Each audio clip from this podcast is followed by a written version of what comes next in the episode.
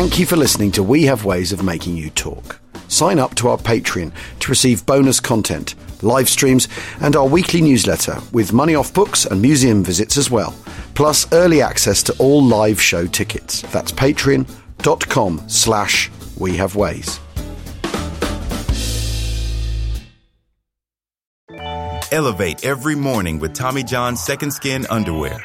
The luxurious support of Second Skin guarantees everything will go smoothly. With over 20 million pairs sold and thousands of five star reviews, guys love Tommy John. Plus, your most valuable assets are covered with Tommy John's best pair you'll ever wear or its free guarantee. Shop Tommy John's Friends and Family Sale right now and get 25% off site wide at TommyJohn.com slash Spotify. TommyJohn.com slash Spotify. See site for details.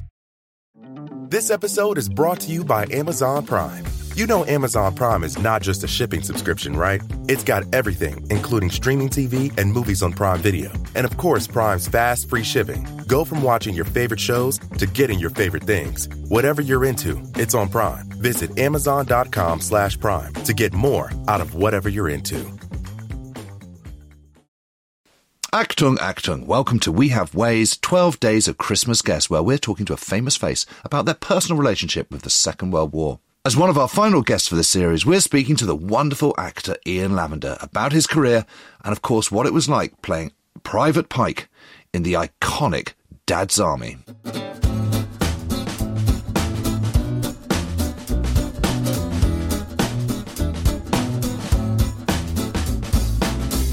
Don't panic, don't panic. Welcome to We Have Ways of Making You Talk with me, uh, Al Murray, and James Holland. And Ian, welcome. Merry Christmas. Thank, Thank you you for so joining much, us. and to you all. I mean, normally Al and I just sit here talking about various bits about the Second World War. We thought what would be fun over Christmas is to have the 12 Christmas specials where we talk to people that we might not normally talk to about what the Second World War means to them and, and how it's affected their lives. Um, uh, and obviously it's played a very large part in your life, albeit one, um, a little bit after the event. What does it mean to me as a living? Uh, but I was my my brother was born immediately before the war in '39, so he was a sort of last hope. And I was born in Right. 46, just after the war, so I was a celebration.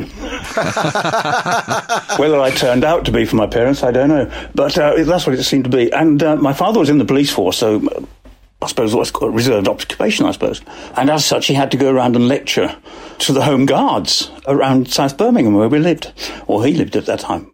And my brother still has, when we were kids, called cyclo-styled pages Wow. which were sort of run off a machine with a, with a sort of ink skin thing that, uh, and with instructions on how to deal with butterfly bombs. And he had to go to the bomb before he decided to call in the rank amateurs of the Home Guard before they would call in uh, the real ones. And the only one he had to deal with, now he being a strict Methodist and therefore teetotal, so he told me. Um, I found out much later, and I felt so offend- upset when I found out that the burnt coffee on Christmas morning was in fact coffee with brandy in it. and, um, but the only one I had to deal with was one that landed on the roof of the King George V pub at the end of our road in Birmingham. One of those massive Birmingham pubs. Um, Yeah. And he Yeah. had to climb up a ladder and see that there was a butterfly bomb there. And then he had to come down, call the Home Guard. And then they had to go and all for a little butterfly bomb. But, but the, the, the one thing that came out of it, as far as I can sort of remember, um, my brother benefited from it immediately, was that there was one, we lived near the Austin Motor Works, where aeroplanes and lorries were made in the war. And there's the Malvern Hills close by. And so uh, Yeah. the bombers had to come in from the south, and they never actually hit the factory, a massive factory. And there was one parachutist German pilot captured locally and brought in by the Home Guard and brought to the local police station. And of course, they, um, there was a beautiful, rather beautiful cream silk parachute, which was divided up between the police officers, and they all took it home to their wives. Eventually, my brother's teddy bear got a pair of pajamas made out of them. Which were handed on to my teddy bear because he grew old, uh, too old for them. And um, I do remember these little pajamas with this beautiful silk with little swastikas in.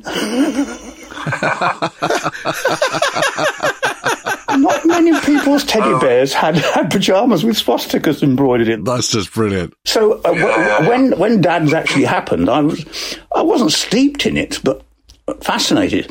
Um, being a little older than you two, you know, there we were, aged ten, and still playing on bomb sites on Saturday mornings after the after the, the pictures. Yeah, of course. Uh, you know, by, by which time, of course, La Havre and, and, and Ostend had been rebuilt.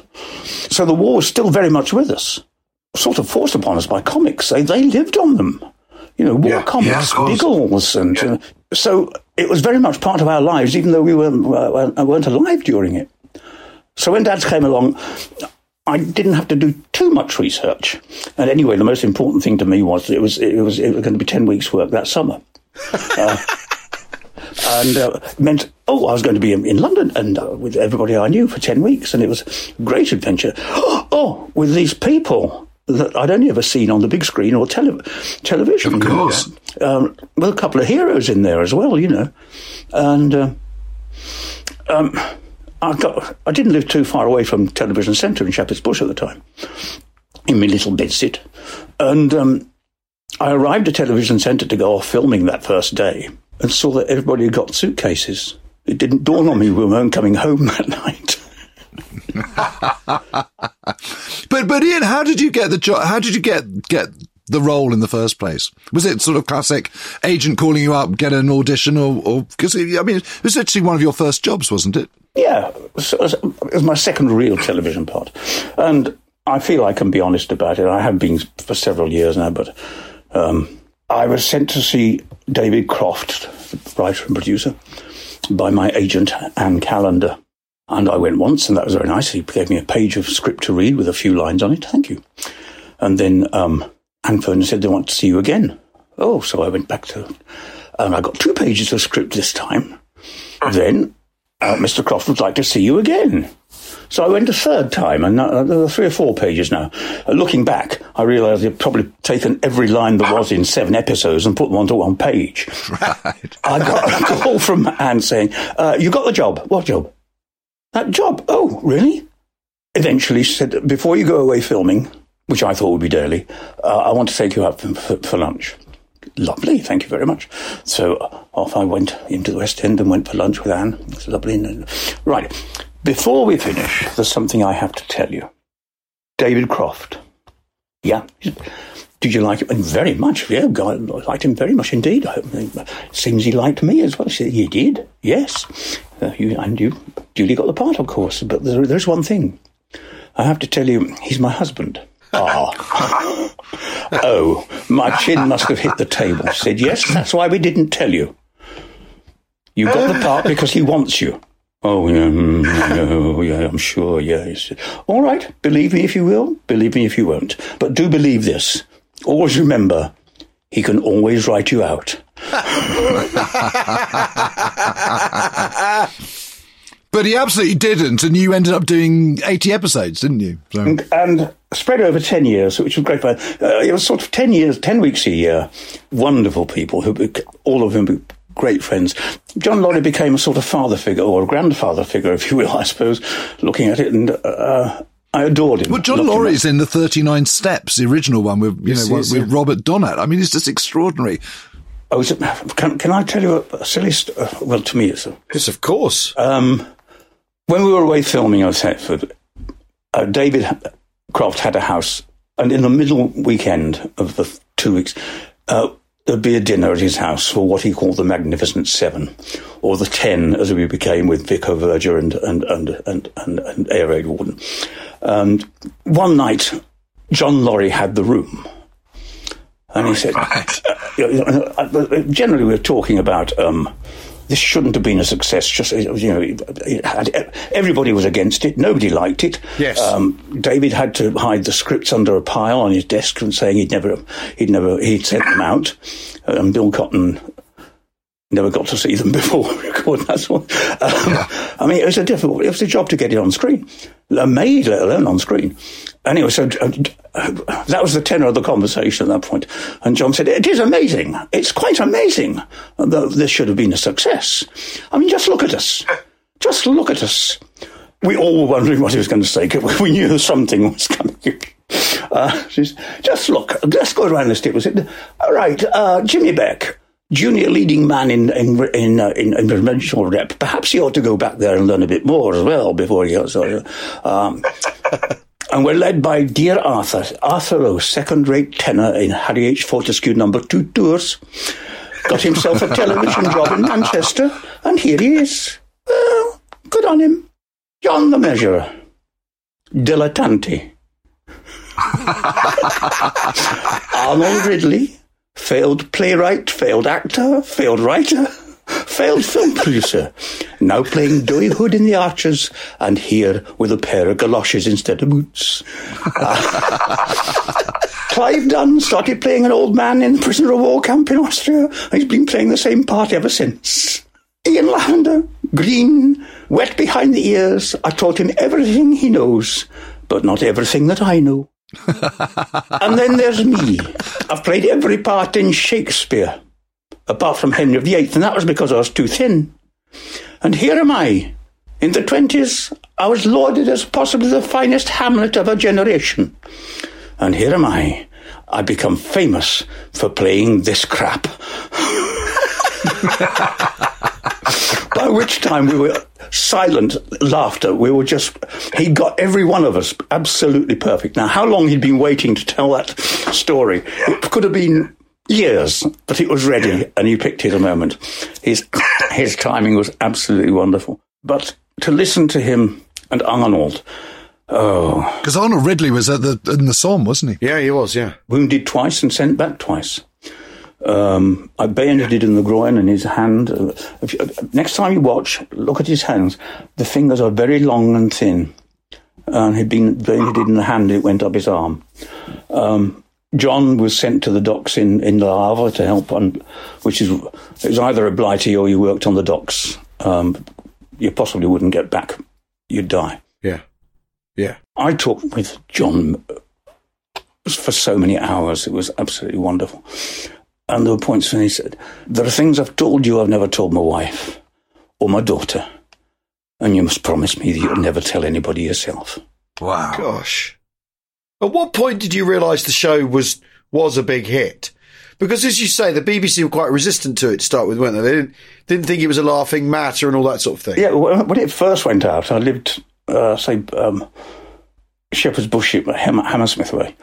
By this time, I lived West Kensington, Olympia, really. It sounds good, West Kensington. Yeah. Because that was the name of the local tube station. It was pretty naff, but yes, that's where it was. And, um, you know, I went out down the North End Road waiting to be, ooh, nothing. Nothing. oh dear. Uh, it didn't get very good press. Um, they decided to make a second series late the next year. Um, okay, lovely, great, terrific. You know, um, let's hope. I mean, it was supposed to go out on BBC Two. They put it, decided to put it out on BBC One, which was even more sort of exposure. And it was, I think, I think it was the third series which were, were, were shot in. Uh, we did in colour for the first time. The first two series, black and white, that Right. realised, ah, perhaps we didn't. None of us thought there was ten years in it. But Ian, Ian, where where was the was the um the, the church hall where you would you know where a lot of it's filmed? Was that just a studio? Or was that somewhere up in Thetford? So you, you'd, sh- you'd shoot the location stuff on film, wouldn't you? And then go to TV Centre. And Did you do the thing of sort of rehearsing during the day and then shooting in the evening in front of an audience on the, on, We rehearsed for five days and Yeah. went into the studio on Thursday or Friday night. Sometimes, sometimes there were Sundays, but I mean, yes, it was a f- five day rehearsal schedule and then record. block it record it um, on the day? Dress rehearsal, record. Gosh. So would there be, would you all be sat in the, in the canteen, you know, it's at half past six before the show and then, and then showtime In your at- battle dress. in your battle dress? I mean, it's, Yes, well, that got us into the BBC club, you see, if we were in costume. Ah. Because it was strictly a club and you're supposed to be members there. And uh, there was, a, oh, the tales were legion, but there was a wonderful commissionaire there. He was lovely. And everybody loved him and loved and the tricks they played on him. And he didn't like using the tannoy, so he'd go and he'd walk around this massive, lovely bar with a balcony outside and so on. Um, overlooking car parks in Shepherd's Bush, but um, it's a good view. Uh, you could say, um, he paged people rather than put it out over the tannoy. And he was persuaded to do things like the two famous ones were going round for Mr. Andrew Pandy, Mr. Andrew Pandy, phone call. Would the cast of the Wooden Tops please return to Studio 3? That's very good. But if we went in our uniforms, uh, we'd be let in. Uh, that was patently obvious.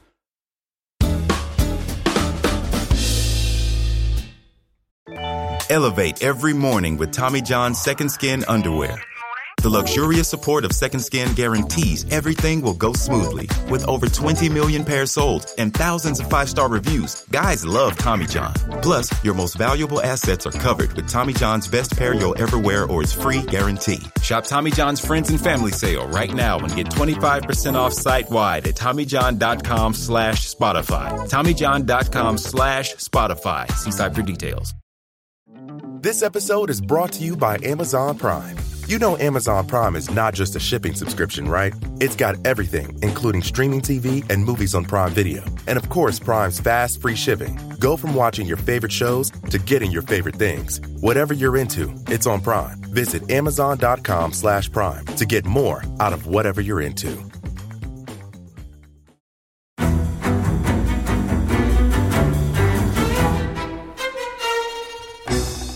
I'm Anthony Scaramucci, former White House Director of Communications and Wall Street financier. And I'm Katty Kay, US Special Correspondent for BBC Studios. I've been covering American politics for almost three decades. Welcome to The Rest is Politics US, brought to you by Goalhanger. Go on, tell us, were those donations you made, like Obama in 2008, was that idealism? Were you hoping to get something out of these campaigns that would serve your own business interests, for example? So I think this will either make this podcast incredibly successful, Katty, or people will be horrified and they'll shut it off right now because I'm going to be very real with you. The Obama donation, I had gone to law school with President Obama. We were not classmates. I was a few years ahead of him. It was 2007. He was then Senator Obama. I had a check in my breast pocket. I went over to the senator. I said, Senator, I said, you and I didn't really know each other in law school, but I'm about to hand you a big check. Can I lie to my friends and tell them that you and I knew each other in law school? Well, Obama looks at me, had the best smile in American politics since Jack Kennedy. Forever. Yeah. He lights up. He looks at me and says, I'll tell you what, if you double the amount of the check, we'll take it back to Hawaii. Okay. And I looked at him. I said, You're done. I had another check in my pocket. I ripped it up. I doubled the amount of the check. And I'm going to tell you right now, I've been to more White House Christmas parties during the Obama administration than the Trump administration. In this pivotal year for the United States, democracy, and world affairs, Britain's biggest podcast, The Rest is Politics, is launching stateside. Uncovering secrets from inside the Biden and Trump inner circles and how they shape the world's most important economy, but also the global economy too. New episodes are released every Friday morning. Just search The Rest is Politics US wherever you get your podcasts.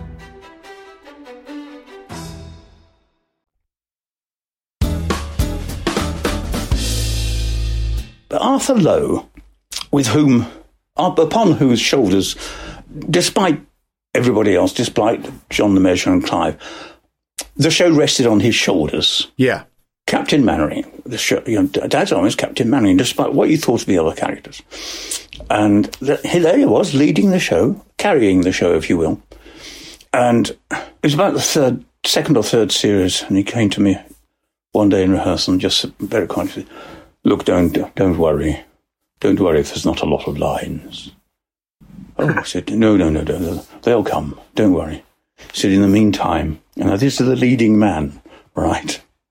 And, you know, you know about close-ups and three shots, and we had tight sevens. Yeah. um, he said, wait for the lines; they will come. In the meantime, get yourself a funny costume and stand near me.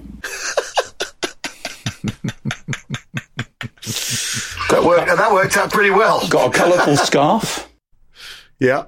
and stood near Arthur and wore me, wore me a hat funny. I realised the other day that I started working before, uh, and it being the 100th year of the BBC this year, I started working for the BBC before they, it had reached 50. yeah, that's quite a that's quite a thought, isn't it?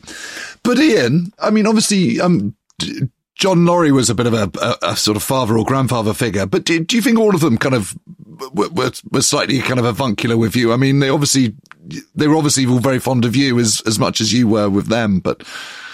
Oh yes, I mean they, they, all of them. Uh, I, mean, I was terrified of doing scenes with uh, John Le Mesurier because it, it never was quite the same twice running. But I was only taught these things by them, realizing that John may not play the scene exactly as we rehearsed it. And anyway, why should he? Because he didn't rehearse it the same twice running anyway. You know, yeah. only tiny things. He'd always be in the right place. The delivery might be just slightly different, or a little ha ha. You know, so, um,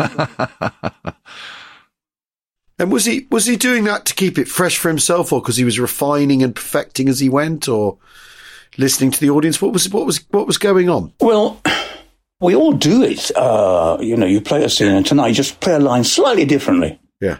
Or tiny different pause. You, for heaven's sake, I mean, you know, you've done, you've done this gag how many times? But tonight, yeah, it's just slightly different. Yeah. Tonight, yeah. the audience wants it that way. Yeah. Um, and I'm positive that's what, what, what happened with John as well. A big part of performing, what you discover is everyone's experiences come down to the same essential elements and the same things you need to do and get right. And yeah, absolutely, survival is survival is the you know it's Woody Allen says um, stand up comedy is like a shark; it's got to keep moving or it or it, or it'll die. You know, and it's exactly the same thing. Yeah, and you, get so many different styles of. I adore comics. I love them. Yeah. I was brought up on variety, not on theatre going to the Birmingham Hippodrome once a week to a variety show. Yeah, that's what we saw. And I didn't see a play in a theatre until I was 14. I went to drama school right. three years later. Right. Uh, a bit late, really. yeah. well, it worked out okay, didn't it? I was doing school plays, but going and watching a play, oh, um, it was my English teacher said, you want to go to drama school? Did not think it's time you went to see a play instead of just being in them. And I go to the theatre every week, sir. Yeah, you go to variety. You see, you see acrobats and comedians. Yeah. And one, and so I was brought up with variety and, and absolutely adore. Um, I'm sure that 99% of comedians, of stand-up comedians, of you, they present a character on stage. Yeah. For heaven's sake, I mean, obviously you do. Uh, uh, uh, yeah, yeah. The landlord. It's not you. We know it. We, and we know it's not you. Yeah. But everybody thought that Mike and Bernie Winters, that was Mike and Bernie Winters. Well, I've always, this is the thing I've always thought in is, is whenever I talk to proper actors, I say to them, how do you know it's going well? you know, they, they don't laugh. They're sat there in silence. How can you, how can you possibly tell? And obviously, if you're in a film, if the director's happy with the take, then you've done it right. But how does anyone, how does anyone know, you know, like, um, that it's going well? Whereas, you know, I, this is the thing is, as a comic, I'm always thinking, right, uh, that'll get me a laugh now. We'll bank another one in a minute. I could do this longer bit now. I've got those two under my belt, you know, all that sort of thing. I mean, you are um, told immediately whether it worked or not. Yes, exactly. Yeah, which is the thrill of it. You have to read the reviews. They're not going to go, yeah, well done. Oh, you did that line very well. When you're yeah. talking to, alas, poor Yorick. Yeah. I, I, knew him, Horatio. And I got the quote right. There's no well in there. Um, they clap at the end. Uh, you might get a yeah. few gasps of, oh, um, yeah. and when you're given the tedious task of having to play a Shakespearean clown, um, you know, and you get a laugh. I mean, the whole the whole cast will turn around and say, "Bloody hell! How did he do that?" Yeah, yeah it's a, a miracle. Yeah.